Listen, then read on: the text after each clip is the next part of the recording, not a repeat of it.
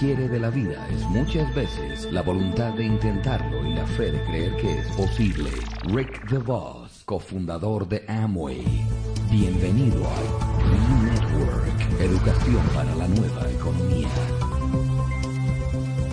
Muchas gracias a todas vosotras por estar hoy aquí. Y la verdad es que me hace especial ilusión este público tan, tan selecto y tan entusiasta. Yo os voy a hablar de mi tema preferido. Cuando la gente me dice que yo soy conferencista o conferenciante, como decimos en España, me entra un poco de vértigo, porque la realidad es que yo no me considero así. Yo me considero alguien que comparte lo que yo considero que ayuda a ser más feliz en la vida. Soy una persona que comparte. Yo, yo me dedico a trabajar las emociones. Yo en mi consulta me he empezado a dar cuenta que aprendiendo a gestionar nuestras emociones podemos ser mucho más felices. Y he ido un poco más allá y he visto que aprendiendo a gestionar nuestras emociones tenemos menos enfermedades y nos encontramos mejor. Actualmente, desde hace un par de semanas, incluso he comenzado un proyecto de este tema relacionado con el cáncer. Por tanto, ¿por qué una psiquiatra? Porque una psiquiatra vende felicidad. Yo tengo la mejor profesión que existe. Cuando yo era pequeña, un día, según me cuenta mi madre, yo tenía seis años, mi madre trabaja en banca y mi padre es psiquiatra. Y yo siempre decía que quería dedicarme a lo que mi madre hacía. Mi madre me llevó a su oficina y me dejó hablando con un cliente suyo, sentada, que yo estaba sentada en una mesa mientras ella se iba a hacer un recado, y le dijo al cliente, explícale a mi hija de manera sencilla a qué eh, nos dedicamos nosotros en la banca. Según cuenta mi madre, ella llegó media hora más tarde y yo le estaba diciendo a este señor, le veo triste, ¿a usted le pasa algo? ¿Está mal con su mujer? ¿Sus hijos no se portan bien? Mi madre me dijo, dedícate a lo de tu padre. Desde los seis años supe que lo mío era la psiquiatría, a pesar de que mis compañeras de clase me decían que eso era cuidar a los locos. Pero yo sabía que mi padre era un hombre que hacía mucho bien y allí empecé. Yo he cambiado el rumbo de la psiquiatría actual porque me voy un punto más allá. Yo no trato, yo, utilizo pastillas, medicación de vez en cuando, pero yo trabajo las emociones, trabajo los traumas, voy al interior del ser humano hasta conseguir desmontar ese nudo que nos bloquea y nos impide ser felices. Esto que veis aquí es un cromosoma, todos sabéis lo que es un cromosoma, tenemos en todos los núcleos de las células de nuestro organismo, tenemos nuestros cromosomas y luego tenemos el cromosoma X y el cromosoma Y. Y esta parte de la punta de la esquina, lo que está en verde, se denomina telómero. Los telómeros, y le dieron el premio Nobel a Elizabeth Blackburn hace unos años por este tema, lo que hacen es que miden, uno cuando lo mide sabe la edad biológica del ser humano. La gente enferma, la gente con cáncer, la gente estresada, tiene el telómero más corto, mientras que la gente que está sana tiene el telómero más largo. Voy a ir un punto más allá. Como decían al presentarme, yo trabajé en Camboya sacando niñas de la prostitución infantil. Las niñas violadas o los niños que tienen traumas infantiles, bullying, problemas, la infancia separación traumática de los padres, tienen los telómeros más cortos desde pequeños. Si yo tomo al azar dos personas de 50 años, misma edad, el que tenga el telómero más largo será aquel que tenga una mejor salud. Dos buenas noticias con respecto a esto. Lo primero de todo es que el optimismo y la ilusión alargan los telómeros. Por lo tanto, la felicidad y el optimismo es una garantía de salud para la vida. Hoy en día se ha demostrado que las personas que son capaces de mirar la vida desde un punto de vista más optimista porque la felicidad no es lo que nos pasa, sino cómo interpretamos lo que nos pasa. Y si esa interpretación es optimista y es alegre, cambiamos nuestros genes. Esto es el nuevo concepto que se denomina epigenética. Es decir, nuestras experiencias, nuestra manera de enfrentarnos a la vida, cambian nuestros genes. Las personas con hipertensión, diabetes, cáncer, Alzheimer, Parkinson van teniendo cada vez los telómeros más cortos es una garantía de salud. Hablar de felicidad es hablar del sentido que le damos a la vida. Lo que más me gusta es hablar de la felicidad porque todos aquí hemos venido porque queremos ser felices. No conozco a nadie que me diga, no, a mí no me importa ser un tío infeliz. Ese sí que está de tratamiento psiquiátrico fuerte. Porque en esta vida todos queremos ser felices. ¿Y qué es la felicidad? La felicidad no es hacer lo que uno quiere. sino querer lo que uno hace. La felicidad, cuando hablamos de felicidad, hablamos del sentido de la vida. Hablamos de una vida lograda. La felicidad no se da en la posada, como decía Cervantes, sino al borde del camino. Es una manera de vivir. No es solo yo quiero ser feliz, es cómo yo decido cada día aceptar las circunstancias que me rodean. La felicidad no es lo mismo que el bienestar. Hace unos años hicieron un estudio en Estados Unidos y dijeron, quisieron describir exactamente qué era la felicidad. Y vieron que la felicidad tenía que ver con el bienestar, pero no, porque el bienestar es más subjetivo, el bienestar colma los sentidos, mientras que la felicidad colma el corazón. Es distinto. El bienestar, la seguridad, la comodidad, pero eso no es felicidad. Nosotros entendemos muchas veces la felicidad cuando no la tenemos, ante la muerte, ante el sufrimiento, ante el dolor. Ahí entendemos y decimos, ahora no soy feliz en este momento, lo entiendo. ¿Y cuál es el único antídoto real que existe para el sufrimiento? Solo hay uno, el amor. El amor a un ideal, decía Confucio, en las, ideas se tiene, en, en los ideales, en las creencias se está.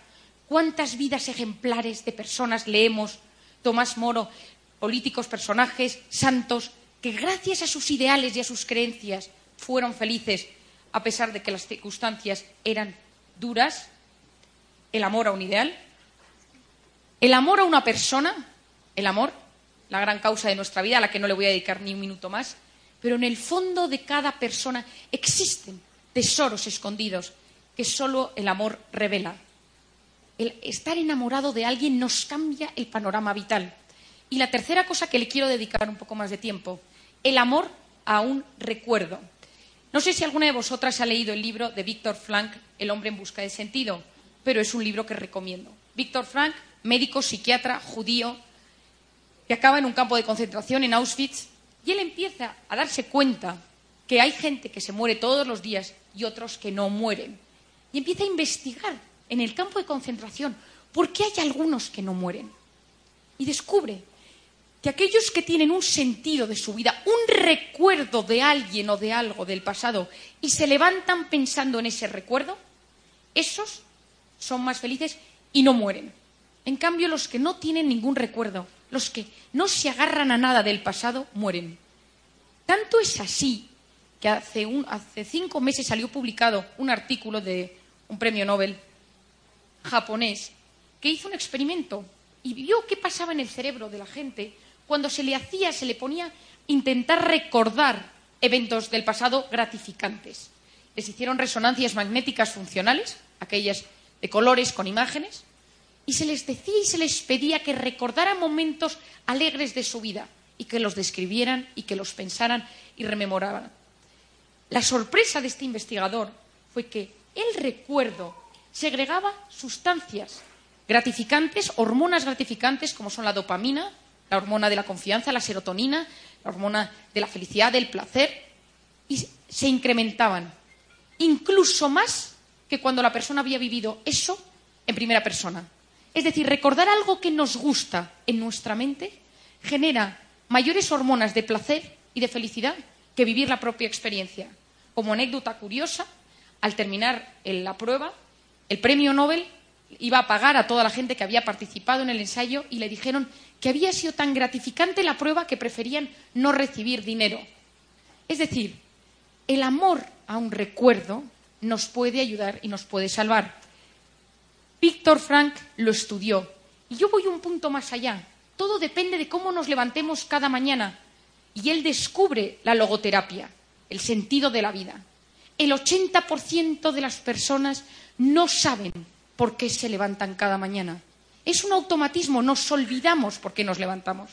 La felicidad viene por tener motivos por los que levantarse cada mañana.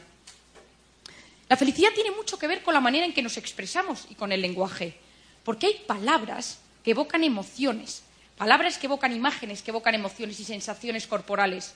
Pero hay tres palabras que tocan el corazón del hombre. Por favor, gracias y perdón. Por favor, porque abre las puertas a la otra persona. Gracias porque El agradecimiento es la memoria del corazón. Y el perdón, que para mí es la clave hoy en día para superar cualquier trauma del pasado. Cuando yo estuve en Camboya, yo tuve una experiencia muy dura. Yo estuve sacando niñas de los burdeles, de la prostitución, vi cómo violaban a niñas de 12, 13, 14 años, escuché historias que me rompían y me resquebrajaban por dentro. Y en un momento dado pensé, ¿cómo puedo ayudar a estas niñas a que superen los traumas de su infancia? ¿Cómo puedo ayudar a una niña que ha sido vendida por su padre a un burdel, ve 40 clientes al día, le drogan, y esta niña yo la saco del burdel. ¿Qué puedo hacer para que esta niña tenga una vida normal? Después de una experiencia muy impresionante, hablando un día con una niña con una vida durísima, ella me dijo a mí, ella me abrió los ojos y me dijo, una niña de 12 años, he descubierto que la única manera de poder ser feliz y de poder superar el trauma, la herida, es perdonar. Al que me lo hizo, por una parte a su padre o a su abuelo, y al que me violó. Y yo toda mi terapia gira en torno al perdón. Perdonarnos a nosotros mismos por nuestros errores, que luego le dedicaré un momento, y perdonar a los demás, aprendiendo a entender la razón por la cual han sido así con nosotros. Como, psiquiatra, en conclusión, ¿qué es la felicidad? La felicidad es vivir instalado en el presente, habiendo superado las heridas del pasado y mirando con ilusión al futuro. Aquellos que viven enganchados en el pasado son los deprimidos. Aquellos que viven angustiados por el futuro son los ansiosos.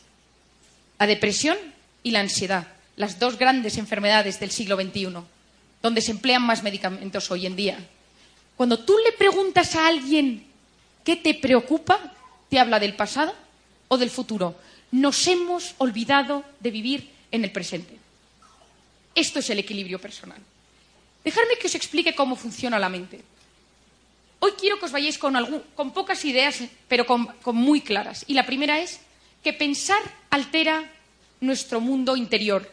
Nosotros podemos conseguir que las cosas sucedan solo con querer que sucedan. Si nosotros queremos que algo pase, puede pasar. Y voy a dar un ejemplo muy, muy pequeño y muy tonto, pero que lo vais a entender todas vosotras.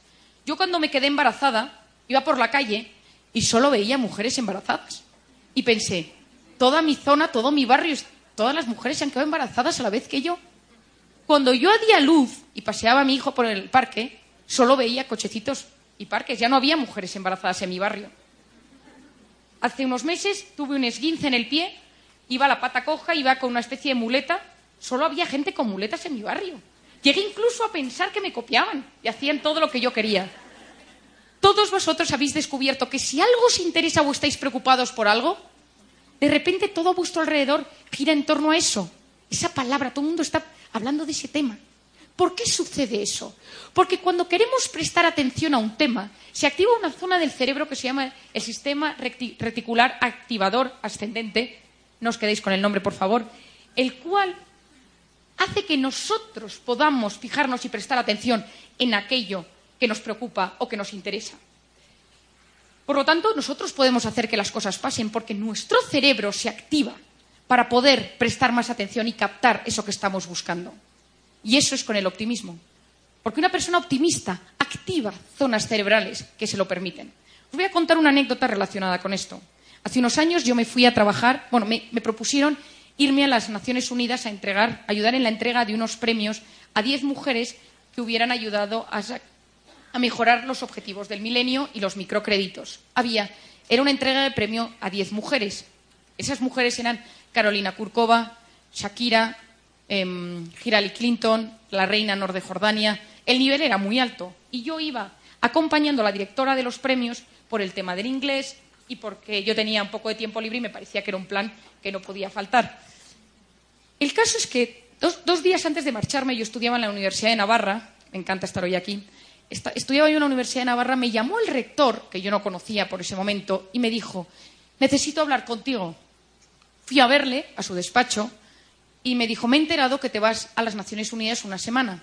Y le dije, sí, me voy a entregar unos premios, ayudar en la entrega de unos premios. Me dijo, te quiero pedir un favor.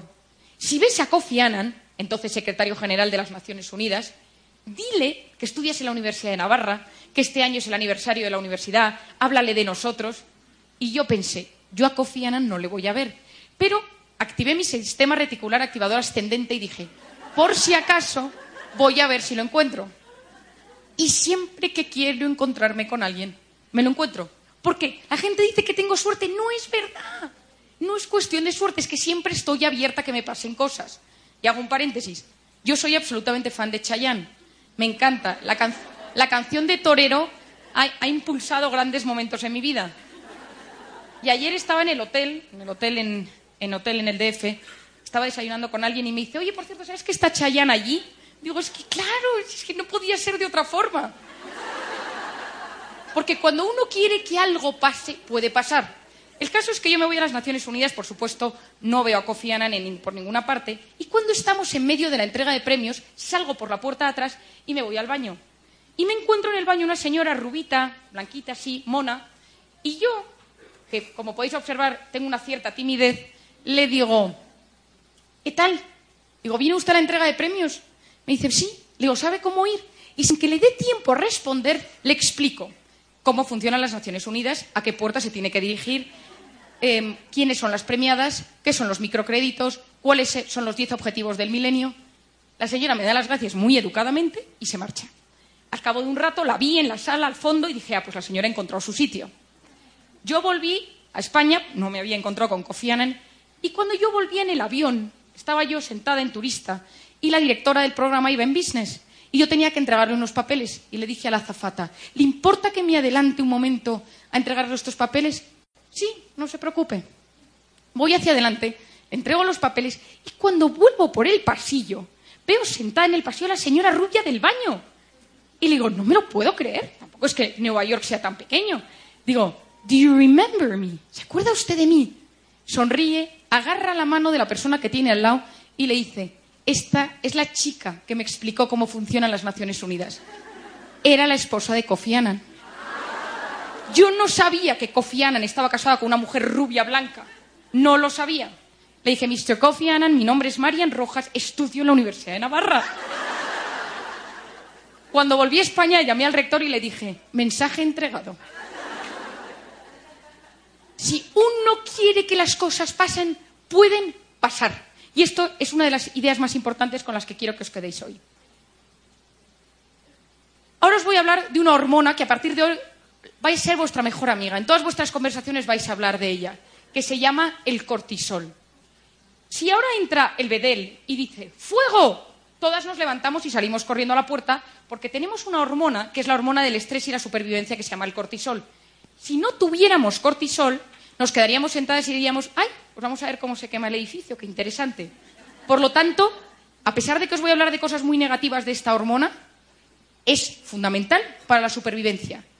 Es la famosa hormona que si uno se encuentra con un león delante, uno puede salir corriendo gracias a esta hormona. ¿Qué pasa? Que salimos fuera, nos dicen que hay fuego, estamos fuera y, nos dicen, no, ha sido una falsa alarma, es que está estropeado el sistema de alarmas. Y nos volvemos a sentar diez minutos después, todas en el mismo sitio, y yo sigo con mi conferencia. Ninguna se sienta de la misma forma. Todo el mundo está como inquieto. Uno tiene como una sensación rara. Nadie puede olvidarse que ha salido corriendo por un posible fuego. ¿Por qué? Porque la hormona del cortisol tarda entre seis y ocho horas en bajar y volver a sus niveles normales. Es decir, el pico es muy rápido, la bajada es lenta. Si uno va conduciendo, manejando por estas calles tan apasionantes y sin tráfico de Guadalajara, y uno tiene un frenazo, aunque no se dé con el coche de delante, uno tiene una sensación, una opresión y dice, ¡ay! Me ha pasado algo, ¿no? Imaginaros que seguís aquí sentadas y entonces uno empieza a pensar, ¿y si en verdad no está estropeada la alarma? ¿Y sí que hay un incendio y se ha equivocado el bedel? Estamos aquí, ¿cómo voy a salir yo? Porque estoy en medio. Entonces tendría que levantarme y empieza a agobiarse y a pensar qué pasaría se produce solo con pensarlo el mismo pico de cortisol. Imaginaros que volvéis aquí tres meses después a otra conferencia. La persona que ha estado así de agobiada dice, no, yo me voy a poner cerca de la puerta porque yo no me fío.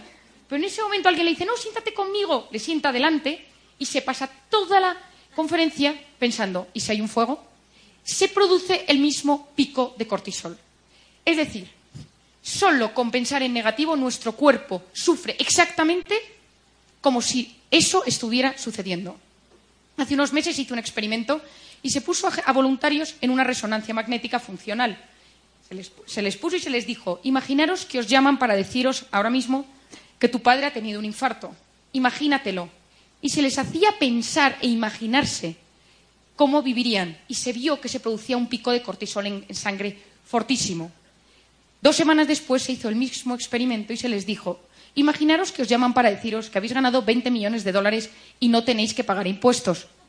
Y en ese momento se vio que solo con imaginarse lo positivo se elevaban las hormonas de la dopamina y serotonina. ¿Qué pasa cuando el cortisol está elevado constantemente? Porque estamos constantemente preocupados. No olvidemos que el 90% de las cosas que nos preocupan nunca, jamás suceden. Vivimos constantemente preocupados por cosas que no van a pasar, pero nuestro cuerpo está sufriendo como si esas cosas estuvieran sucediendo. ¿Qué pasa cuando el cortisol está elevado durante mucho tiempo por estrés, por preocupación, por tensión, porque tenemos un marido que no nos trata bien, porque tenemos una suegra terrible, porque nuestro hijo nos da problemas, porque tenemos algún tema económico que nos, que nos acucia? ¿Qué es lo que pasa con el cortisol? Que se eleva de manera crónica y produce dos efectos uno a nivel físico y otro a nivel psicológico. A nivel físico, desde la punta de la cabeza a la punta del pie, pérdida de pelo, tiembla el ojo, eh, problemas para tragar, como la sensación de tener una bola aquí, problemas intestinales, colon irritable, eh, infecciones de repetición, artritis, fibromialgia, migrañas, eh, parestesias, es decir, que las manos o los pies uno tiene sensación de que se duermen, incluso taquicardias, sensación de que falta el aire, eso son los síntomas físicos. Y los síntomas psicológicos son un cambio en los patrones de sueño. Uno dice, yo llevo un tiempo que no descanso bien, no estoy bien, me, me acuesto, pero mi cabeza no consigue parar la cabeza. O al revés, me levanto por las mañanas, pero la sensación es de no haber descansado. O me levanto muchas veces por la noche y me despierto varias veces. Otro síntoma es fallos de memoria. Nosotros tenemos una zona en nuestro cerebro que se denomina el hipocampo, que es la zona de memoria y de retención de datos a corto plazo. El hipocampo, en su membrana, tiene muchos receptores de cortisol. Cuando uno está muy estresado y muy tenso, empieza a notar fallos de memoria. ¿Cuánta gente veo, en mi consulta de 40 años que viene y dice, doctora, vengo por un inicio de Alzheimer?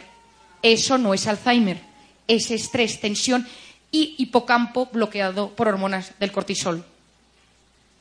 ¿Qué más sucede? Irritabilidad. El cortisol está muy encargado de la irritabilidad, esa sensación que tenemos de vez en cuando de que estamos enfadados con el mundo. Y de manera crónica, cuando esto sucede de manera crónica y el cortisol está constantemente elevado por estados de estrés crónico, uno llega a la depresión. Hay estados depresivos que tienen que ver con la ansiedad. Gente que dice, yo llevo 20 años tratada con antidepresivos, cuidado, que eso no es una depresión. Gente que dice, no respondo a antidepresivos, tengo una depresión. Cuidado, que puede ser estados de estrés crónico y hay que tratar con otro tipo de medicación. ¿Cuáles son las maneras de librarnos del cortisol tóxico que tenemos en nuestro organismo? Cinco consejos. El primero es hacer ejercicio. ¿Cuánta gente no puede ir a dormir? Y esto pasa seguro que con alguno de vuestros hijos o maridos que salen muy estresados del trabajo y si no van a correr, si no van al gimnasio, si no hacen algo de ejercicio, no consiguen dormir. En España, en la calle Serrano, que están todos los bancos y los bufetes de abogados, hay un, gimnasio que está ocupado desde las 8 hasta las 11 de la noche, lleno de ejecutivos, banqueros, abogados, etc. ¿Por qué? Porque el cortisol, cuando uno hace ejercicio, se elimina a través del hígado. Y por eso esa sensación, cuando uno ha hecho un día ejercicio, ido a correr, ha jugado un partido de tenis, ha nadado, que uno dice, ¿por qué me encuentro tan bien? Porque hemos eliminado mucho tóxico dentro de nuestro organismo a la vez que se generan endorfinas. El segundo consejo es detectar quién cerca de nosotros es una persona tóxica. Todos tenemos a alguien cerca de nosotros que es tóxico. ¿Y qué es una persona tóxica? Esa persona que cuando nosotros llevamos diez minutos con ella, nos ha enfadado, nos ha cambiado el ánimo, tenemos ganas de pegar a alguien, nos ha vaciado la batería de nuestro organismo. Hay gente que tiene esa fuerza. Lo malo es cuando es nuestro marido, porque lo tenemos todo el día ahí. Si es una persona a la que vemos una vez al año, no hay problema, porque la gente que ves una vez al año, pues más o menos la controlas. Pero ¿cuál es, ¿qué pasa cuando tienes una persona tóxica con la que vives todos los días? Esa gente tiene la capacidad de deshacerte, de desestabilizar tu día con una frase, una mirada. Y lo más importante es decir, ¿quiénes son las personas tóxicas de mi vida? Porque cuando uno sabe quiénes son las personas tóxicas, uno puede trabajar con ello. ¿Cómo se, cómo se lidia con una persona tóxica? Yo siempre digo que hay dos cosas. La primera es decir, ¿es un tóxico universal? Es decir, ¿todo el mundo le ve tóxico? ¿Todo el mundo piensa lo mismo de él? ¿O es un tóxico personal? Es decir, hay gente que le cae muy bien, hay gente que se lleva muy bien con esta persona, pero yo no le puedo soportar. No tiene nada que ver, porque si es un tóxico universal, pues bueno, quizá haya que eliminarle o... Pero esa persona, el tóxico universal, tiene un problema, porque tiene un problema personal, porque segrega esa, esa mala vibración a todo el mundo. Pero cuando es un tóxico que es para nosotros, especialmente para nosotros, yo siempre digo que hay que hacer dos cosas. La primera es, ¿por qué me afecta tanto lo que me dice? ¿Y qué me genera lo que me dice? Es decir, si yo, yo os voy a dar un ejemplo. Yo tengo una, una amiga mía que siempre que estoy con es muy tóxica. Y no sé por qué cuando llevo diez minutos con ella me, me quiero ir. No me, y eso que yo manejo muy bien estas situaciones, pero tiene algo. Entonces el otro día empecé a analizarlo y dije, la primera cosa que pasa es que ella cuando está conmigo no, me ignora, no me habla, mm, dice cosas que saben que me pueden herir, pero sin mirarme diciéndoselo a otro. Es decir, tengo motivos para saber que es una persona tóxica en mi vida, pero a mí esa persona consigue hacerme muy vulnerable, porque durante el tiempo que estoy con ella me quedo muy triste y me quedo muy apagada. Entonces yo dije, ¿por qué hace ella esto conmigo? ¿Y por qué esto me afecta a mí? ¿Por qué lo hace conmigo? Me di cuenta que ella se sentía insegura conmigo, entonces me atacaba de manera indirecta. Y por otra parte, a mí ella, en público, me hace sentir vulnerable porque ataca mis puntos débiles. Entonces hice dos cosas. La primera fue que cuando yo la veía, yo me acercaba a ella y le decía algo muy positivo, qué mona te veo, me encanta tu chaqueta, cosas que pudieran gustarle, o sea, que hacía, bloqueaba su ataque.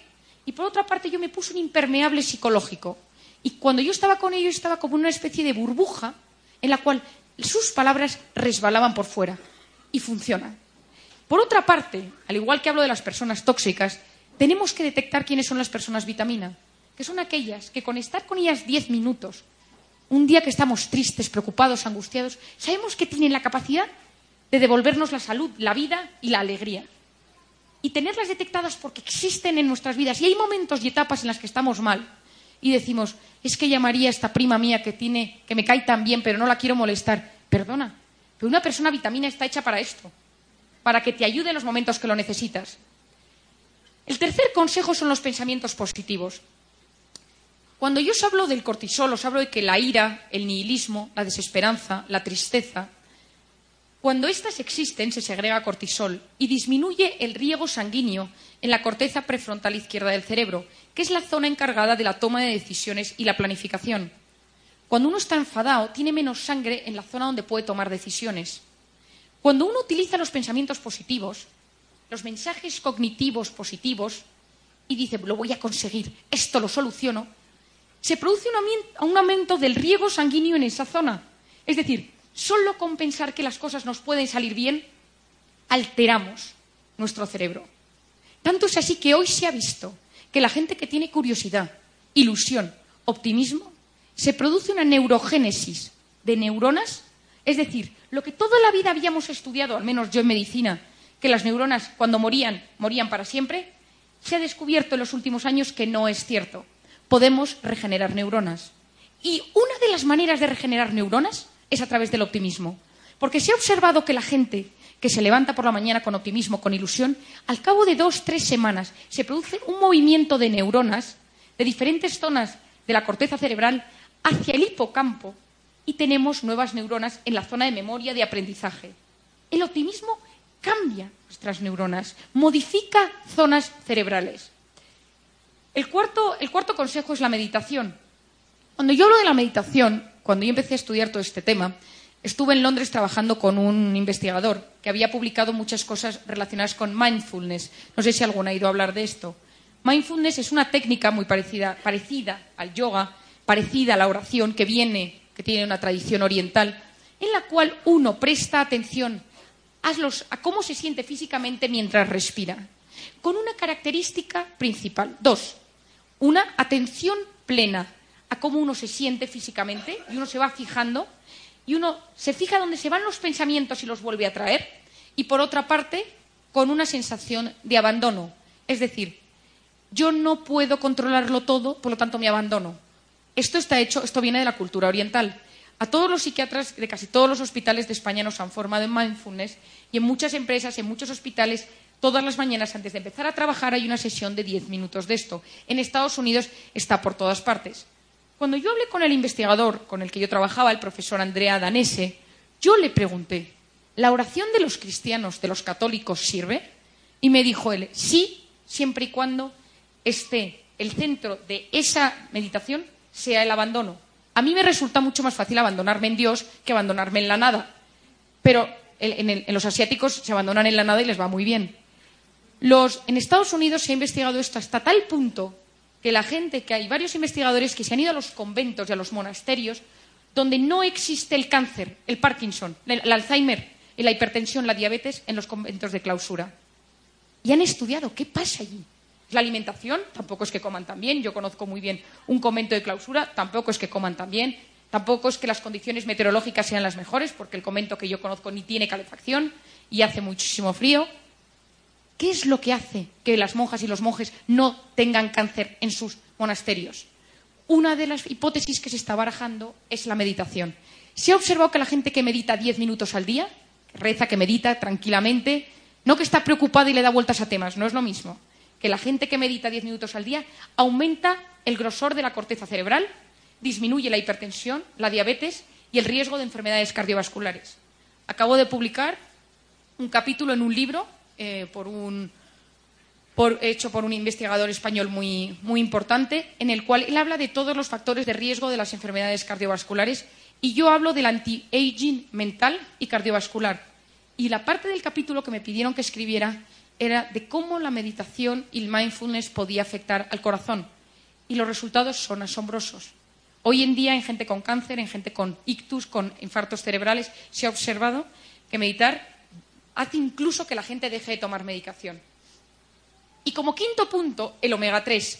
El cortisol es una sustancia que segrega productos inflamatorios, tromboxano, proteoglicanos, es decir, moléculas interleuquinas, moléculas inflamatorias por todo el organismo es un inflamador del organismo. Por lo tanto, cuando uno está estresado, a la zona más vulnerable de nuestro organismo, en mi caso son los dientes, empiezo a tener dolor de dientes. La gente que tiene problemas intestinales empieza a tener problemas intestinales. Gente que tiene debilidad muscular tiene problemas musculares. El omega 3, que sirve para muchísimas cosas, pero en el caso que hoy nos atañe, frena la proliferación de todas esas sustancias. Hace como un protector, como un antiinflamatorio. Hoy en día la Asociación Americana de Psiquiatría recomienda el omega 3 asociado a todos los tratamientos psiquiátricos.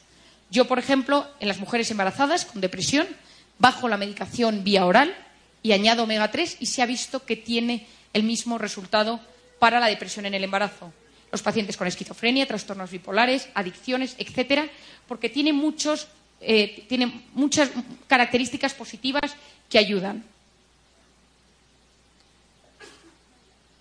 Os voy a dar de manera breve siete consejos para conseguir gestionar bien nuestras emociones. Porque lo que, a mí más me interesa hoy es que vosotros sepáis que para ser feliz y para tener buena salud y para tener, por todo lo que os he explicado del cerebro, de la epigenética, de las neuronas, del hipocampo, etcétera, una de las cosas que mejor nos puede ayudar es saber gestionar nuestras emociones. ¿Y eso cómo se hace? El primer punto es conocerse. Y cuando digo conocerse es conocerse de verdad. ¿Quién soy yo?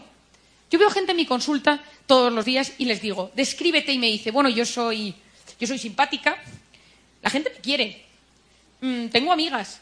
Digo, no, pero profundiza. No lo sé.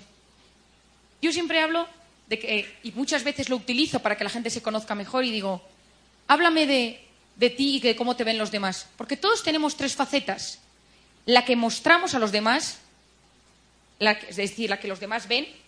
Por otra parte, lo que yo quiero mostrar a los demás y lo que en verdad soy.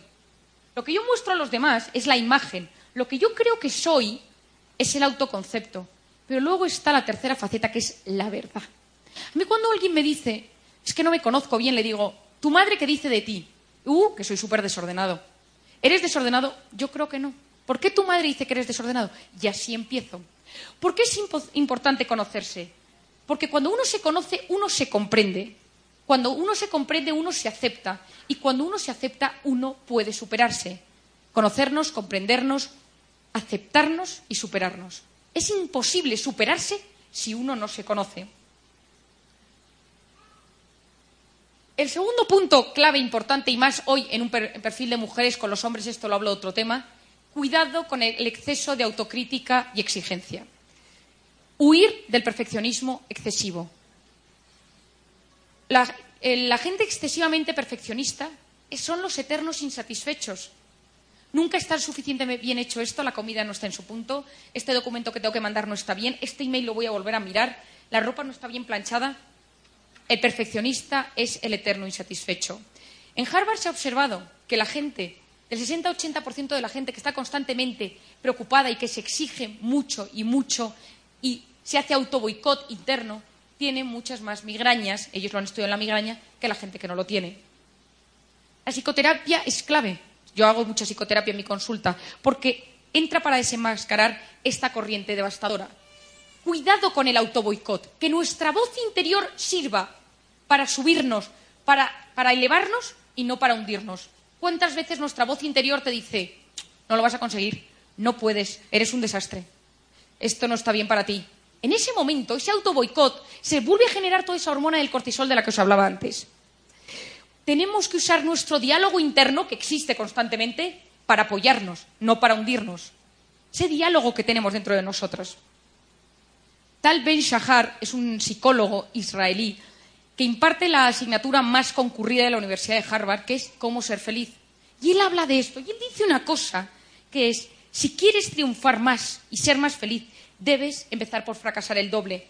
Y sobre todo, por aceptar el fracaso. No pasa nada por de vez en cuando caer. Yo admiro a la gente que ha caído y que se ha recuperado. El éxito oculta lo que la derrota enseña. Y es así. La gente exitosa no se da cuenta de nada. En cambio, los que han bajado y se han recuperado, eso sí. Por lo tanto, en esta vida no tenemos que negarnos a, de vez en cuando, poder caer. Evitar ser perfectos a todas horas porque no existe el perfecto. Y toda la gente perfeccionista está intoxicada por cortisol porque está constantemente preocupada. Y ya como sabemos de hace unos minutos, los preocupados son gente mucho más amargada. De hecho, los preocupados van siempre juntos. Los amargados van de la mano cambio, la gente feliz se ilusiona uno con otro. Tres, fijarnos metas y objetivos. Necesitamos saber qué queremos hacer con nuestras vidas. ¿Cuál es mi meta? ¿Cuál es mi objetivo? Yo siempre digo, digo echa tu mente al aire, piensa en alto, piensa en grande, actúa en pequeño. Piensa en grande, actúa en pequeño. Cuando yo era pequeña, eh, yo tengo un hermano que falleció y para mí fue algo muy triste. Y mis padres me lo explicaron diciéndome, Marian, eh, tu hermano está en el cielo. Y me explicaron que el cielo existía y que había muchos cuartos y que mi hermano estaba en un cuarto con, un montón de juguetes. Y yo me quedé muy tranquila porque la explicación me sirvió. Mi abuelo era un gran fan de los Beatles y me ponía los Beatles siempre. Y un día estábamos escuchando los Beatles y yo ya hablaba inglés. Me puso la primera canción que es Imagine There's No Heaven. Y yo dije que es Imagínate que no existiera el cielo. Y yo le dije a mi abuelo, ¿por qué los Beatles ¿Por qué yo, John Lennon puso que no existe el cielo cuando yo sé que existe el cielo porque mi hermano está ahí? Mi abuelo, sin despeinarse, me dijo, siempre que estáis en contra de algo de los Beatles, la culpa la tiene Yoko Ono. Yo en ese momento dije, el día que vea Yoko Ono, meta, le diré lo que pienso, porque yo a Yoko Ono se lo voy a decir. ¿Qué pasa? Unos meses más tarde, eh, no, unos años más tarde, estando el famoso Día de las Naciones Unidas que les contaba, estaba yo allí y de repente me, llama la directora y me dice, oye, Marian, ¿dónde estás? Y le digo, en la puerta de las Naciones Unidas. Y me dice, está llegando Yoko Ono. Dice, ¿te importa atenderla tú y llevarla a la sala? por supuesto que la llevo yo. Me fui a la puerta, agarré a Yoko Ono, señora rara donde las haya, libro de psicopatología abierto. Íbamos, íbamos paseando por el, por el pasillo que llevaba a la sala y le dije a esta señora, mire, yo tenía muchas ganas de hablar con usted desde hace 20 años porque yo tenía, era mi meta. Yo le dije, eh, yo soy fan, como todo el mundo lo habrá dicho, de los Beatles, pero yo no entiendo por qué en la canción de Imagine dice que no hay cielo, cuando el cielo sí que existe. La señora me miró arriba, abajo, abajo, izquierda, tal, y no me contestó. Yo insistí, insistí, ni media palabra. Al año siguiente, volví a las Naciones Unidas y la directora del programa me llamó y me dijo, oye, Marian, ¿te importaría llamar a Yoko Ono para que vuelva este año? Eh, dice, porque tú estuviste hablando con ella y digo, bueno, hablando con ella. Me dio el teléfono y la llamé. Y cuando la había llamado, le dije a la secretaria mía, mi nombre es Marian Rojas, el año pasado estuve con Yoko Ono, querríamos volver a invitarla al, evento. Mm, y me dijo, déjeme un momento. Volvió a los diez minutos, me llama y me dice, me pregunta la señora Yoko si es usted la del cielo. Yo estaba feliz porque había conseguido mi meta. Pero hoy hablando en serio, necesitamos metas. Y cuando la meta se consigue teniendo pequeños objetivos. Porque si yo quiero conseguir algo a largo plazo, lo que necesito son metas muy chiquitinas, eh, objetivos muy chiquitines. Porque así va subiendo mi autoestima. Si yo quiero perder 20 kilos, no puedo decir quiero perder 20 kilos, tengo que decir, primera meta, primer objetivo, empezar a hacer ejercicio. Segundo, no comer chocolate. Tercero, es decir, al poner objetivos pequeños, y esto en la educación de nuestros hijos es clave, enseñarles a tener pequeños objetivos. El cuarto punto es trabajar la voluntad. Ah, la foto, por supuesto, por si nadie se lo creía. El cuarto punto es trabajar la voluntad.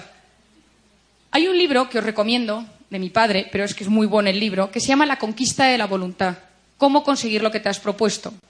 Mi padre, en su libro de La conquista de la voluntad, que lo, sacó hace 20 años, ya vendió varios millones de ejemplares, explica que una persona con voluntad llega más lejos que una persona inteligente. Y explica cómo el orden, la constancia, en la cabeza, en las acciones, en el plan, puede cambiar nuestra vida.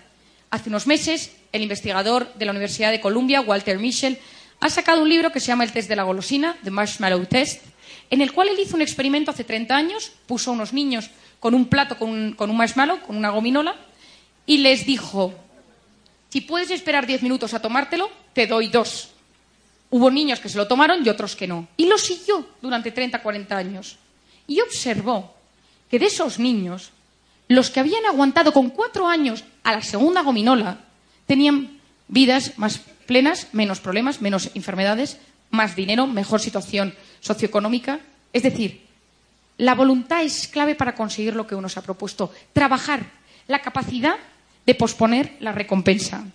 El quinto punto es la asertividad. ¿Qué es la asertividad? Es el punto intermedio entre pasividad y agresividad. Es decir, di sí cuando quieras decir sí, di no cuando quieras decir no. ¿Cuántas veces nos pasa, yo creo que a las mujeres incluso mucho más, que vas a un sitio pero no querías ir, pero te da pena decir que no querías ir y, o te pones algo porque sabes de ropa que sabes que a tu madre le gusta, pero no te sientes bien, pero por ella te lo pones o te compras algo que eso genera gran cantidad de cortisol, porque estamos actuando en contra de lo que somos y estamos constantemente haciendo lo que los demás quieren que hagamos nosotros sin ser así. Yo siempre cuento una anécdota cuando yo salía por, por la noche con mis amigas. A mí no me gustaba, yo era de las que cuando la noche ya, y ya dos de la mañana, tres, dos, una y media, cuatro, y ya veía que para mí ya se había acabado, decía, me voy. Y todo el mundo me decía, ¿ya? yo es que me quiero ir ya, no te vayas. Entonces muchas veces me quedaba porque mis amigas querían que me quedase a las 4 de la mañana con ellas una hora más, sin hacer nada, porque esas, por la noche, nada, no hay nada que hacer. Hasta que una mañana me levanté y dije, se acabó, porque yo notaba que al día siguiente me levantaba enfadada conmigo misma, porque no había tenido la asertividad de decir las cosas. Entonces yo decía, es que estoy cansada.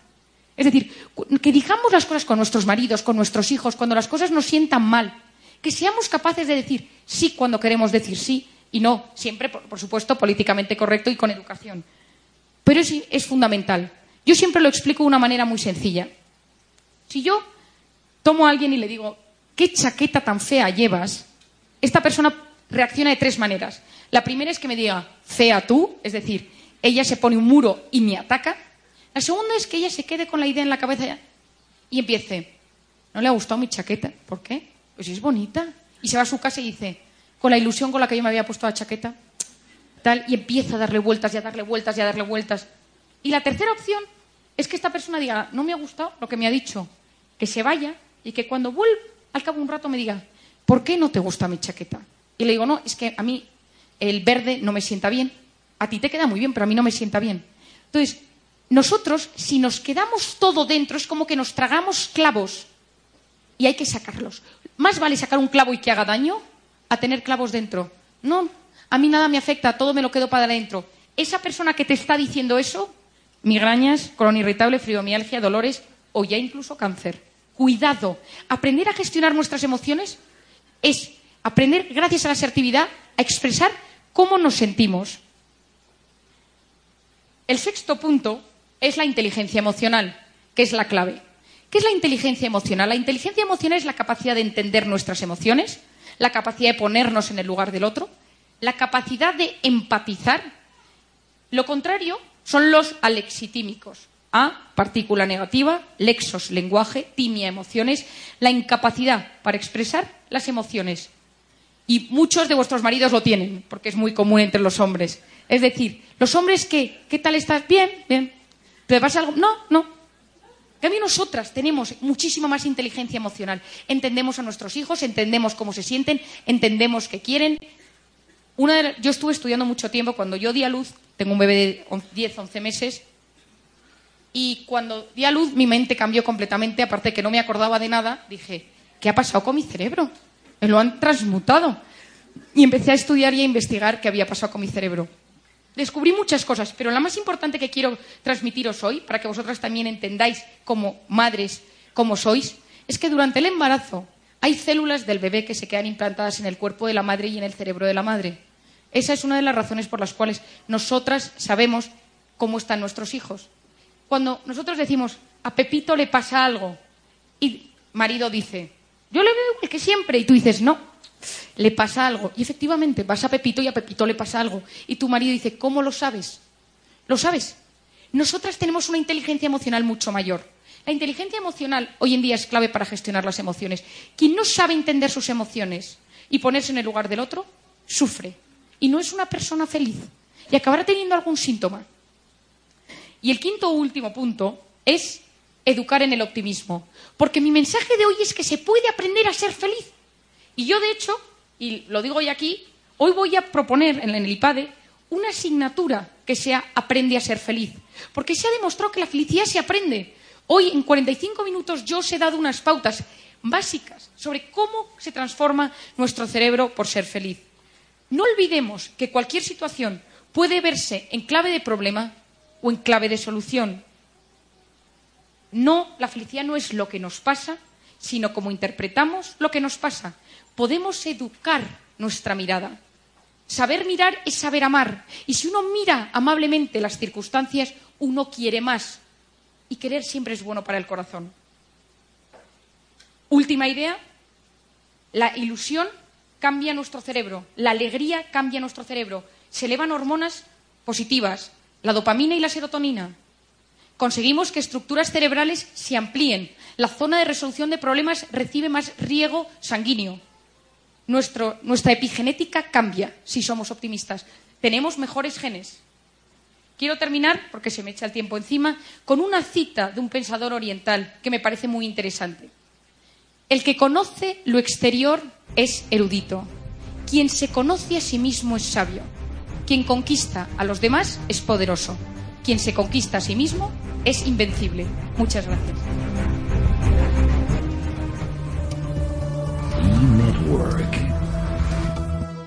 Hacemos network marketing para el siglo XXI. Educación para la nueva economía. Visite www.enetwork.com.co. Somos miembros de Alianza Global.